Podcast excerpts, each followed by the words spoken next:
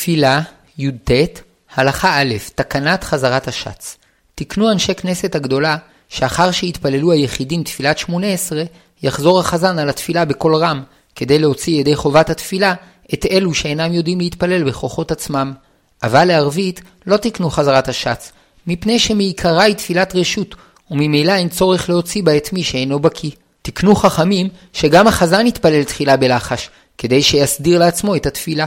ותקנו שגם אלו שיודעים להתפלל בעצמם ישמעו את חזרת השץ ויענו אמן אחר הברכות. כיוון שתקנו חכמים לומר את חזרת השץ, יש לאומרה גם במקום שכל המתפללים יודעים להתפלל.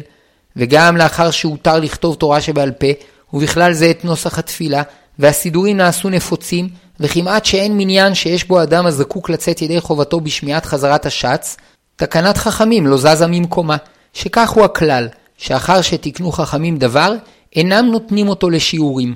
ועוד, שתקנו חכמים לומר בחזרת השץ, קדושה וברכת כהנים, ואם לא יאמרו חזרת השץ, יתבטלו.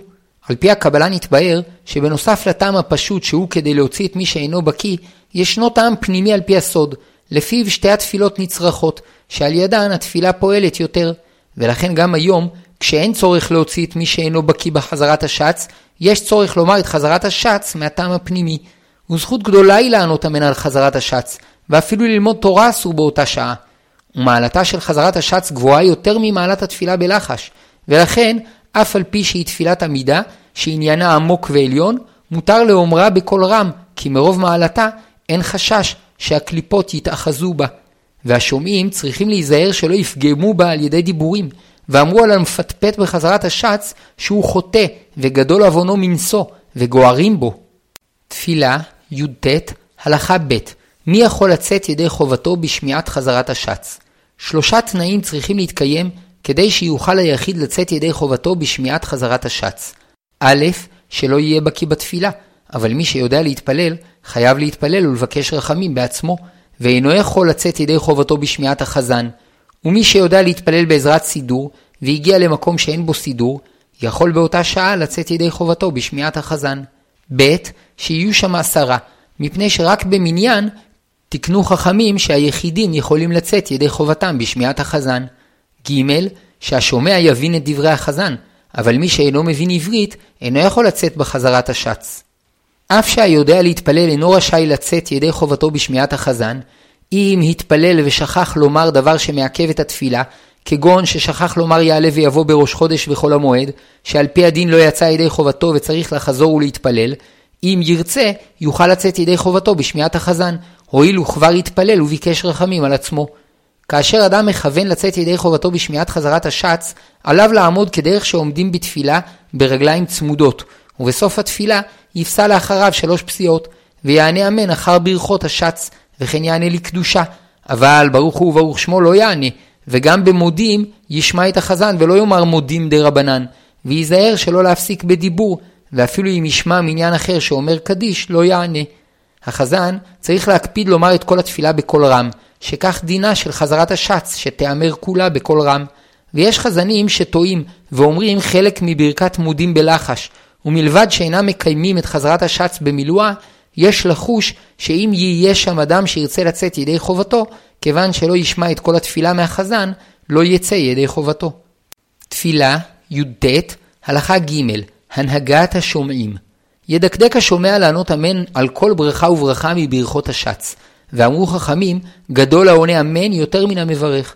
יענה אמן במלוא כובד הראש, ויכוון באמירת אמן, שאמת היא מה שאמר המברך. למשל, אם שמע ברכת שהכל נהיה בדברו, יכוון, אמת היא שהכל נהיה בדברו. וכשיש בברכה גם בקשה, כמו בברכת חונן הדת, יכוון לשתי המשמעויות. א', אמת היא שהדעה ממנו, ב', הלוואי ויכון אותנו בדעה.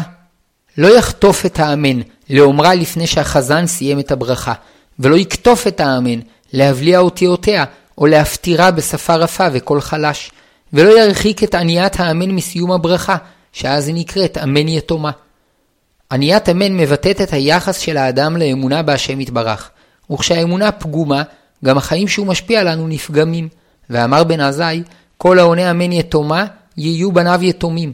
חטופה, יתחטפו ימיו, כתופה, יתקטפו ימיו, וכל המעריך באמן, מאריכים לו ימיו ושנותיו.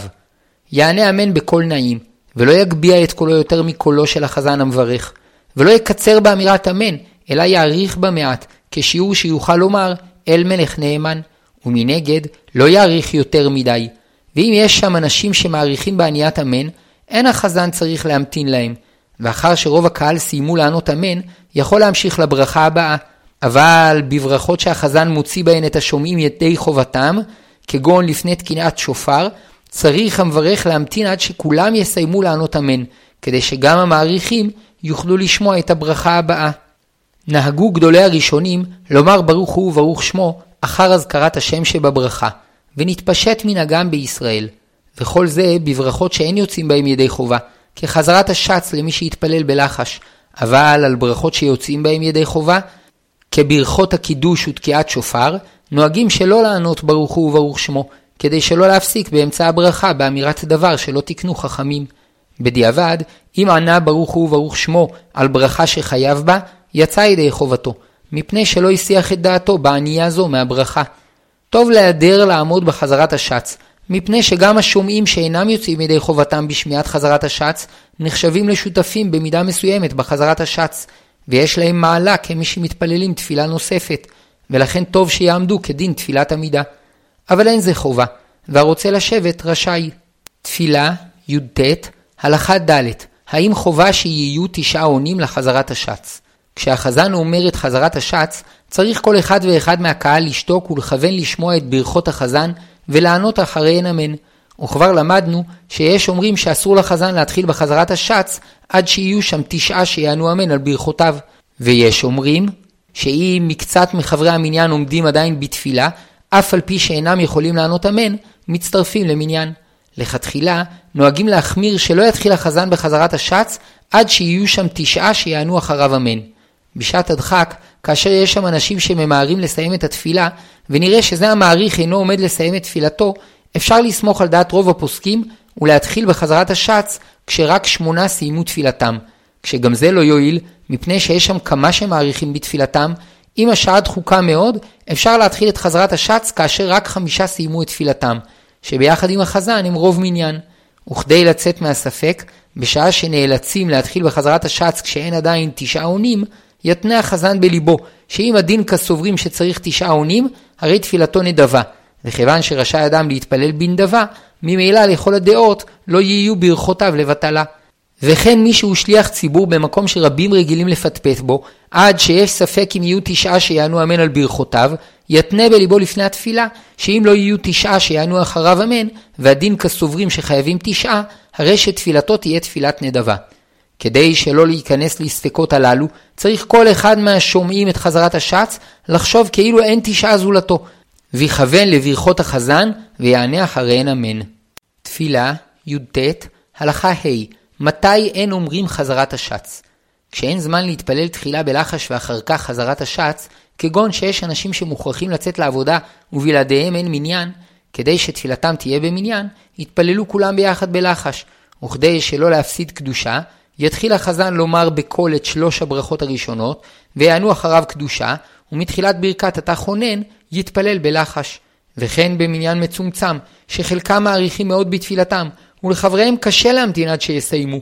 מותר לוותר על חזרת השץ, והחזן יאמר את שלוש הברכות הראשונות בקול, כדי שיאמרו קדושה. ואומנם למדנו שבשעת הדחק אפשר לומר חזרת השץ כאשר חלק מהתשעה עדיין עומדים בתפילתם, אולם לכתחילה עדיף לוותר על חזרת השץ. כשיש מניין שחבריו רגילים לפטפט בתפילה עד שישנו חשש שלא יהיו תשעה שיענו אמן אחר החזן, יש מקום לשקול אם לבטל את חזרת השץ, שאולי מוטב לוותר על חזרת השץ כדי למעט בחילול השם שנגרם עקב הדיבורים בחזרת השץ. בכל הדינים האלה צריך רב המקום לפסוק. כאשר החזן מתחיל את שלוש הברכות הראשונות בקול רם, ישנם שני מנהגים מתי הציבור יתחיל להתפלל. יש נוהגים להתחיל להתפלל לאחר שהחזן יסיים את ברכת האל הקדוש, ויש נוהגים להתחיל להתפלל עם החזן, ונראה להמליץ שבתפילת שחרית יתחילו להתפלל עם החזן, כדי שלא להפסיק באמצע ברכת אמת ויציב, ובתפילת מנחה, מי שרגיל להאריך בתפילתו, טוב שיתחיל להתפלל עם החזן, כדי שיוכל לסיים את התפילה ולענות על הקדיש שאחריה, והרגיל לקצר, טוב שיתחיל להתפלל אחר שיסיים החזן האל הקדוש. כשמוותרים על חזרת השץ בתפילת שחרית ויש שם כהנים, כדי שלא להפסיד את ברכת כהנים, מוטב שהכהנים יתלו את ידיהם לפני התפילה, ויעמדו להתפלל במקום שהם רגילים לשאת כפיים, וכשיגיע החזן לברכת רצה, יתחיל שוב להתפלל בקול, וכך יוכלו הכהנים לברך את ישראל אחר סיום ברכת מודים. ומי שנמצא באותו מקום בתפילת לחש, יענה אחריהם אמן. תפילה, י"ט, הלכה ו', קדושה. בברכה השלישית אומרים קדושה. ועיקר הקדושה בעניית הפסוקים, קדוש קדוש קדוש השם צבאות מלוא כל הארץ כבודו, וברוך כבוד השם ממקומו. בתחילה נהגו שהחזן היה אומר לבדו את קטעי הקישור, והקהל היה עונה את הפסוקים קדוש, ברוך וימלוך. וכיום נוהגים על פי הארי ז"ל, שגם הקהל אומר את קטעי הקישור, ואחר כך החזן אומרם בקול רם, והקהל עונה אחריו את פסוקי הקדושה. יש אומרים שפסוק ימלוך אינו מעיקר הקדושה, אלא נחשב כאחד מקטעי הקישור של החזן, ולכן הנמצא באמצע ברכות קריאת שמע ושמע קדושה, יענה את פסוקי קדוש וברוך ולא את הפסוק ימלוך. ויש אומרים שיענה גם את הפסוק ימלוך, מפני שאף הוא בכלל הקדושה, וכך המנהג. בסך הכל אומרים בתפילת שחרית שלוש פעמים קדושה, בברכת יוצר אור, בחזרת השץ, ובפרק ובא לציון.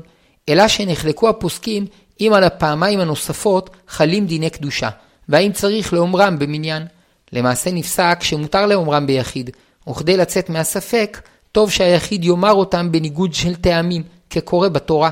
אבל קדושה שבחזרת הש"ס היא עיקר קדושה, ואין אומרים אותה בלא מניין. טוב לעמוד בקדושה ברגליים צמודות, מפני שאנו אומרים קדושה זו כאין המלאכים שרגליהם צמודות עד שנראות כרגל אחת. יש מהדרים להישאר ברגליים צמודות עד לסיום ברכת האל הקדוש, אבל אין בזה חיוב, ואף ישנם רבנים שאינם מקפידים על כך.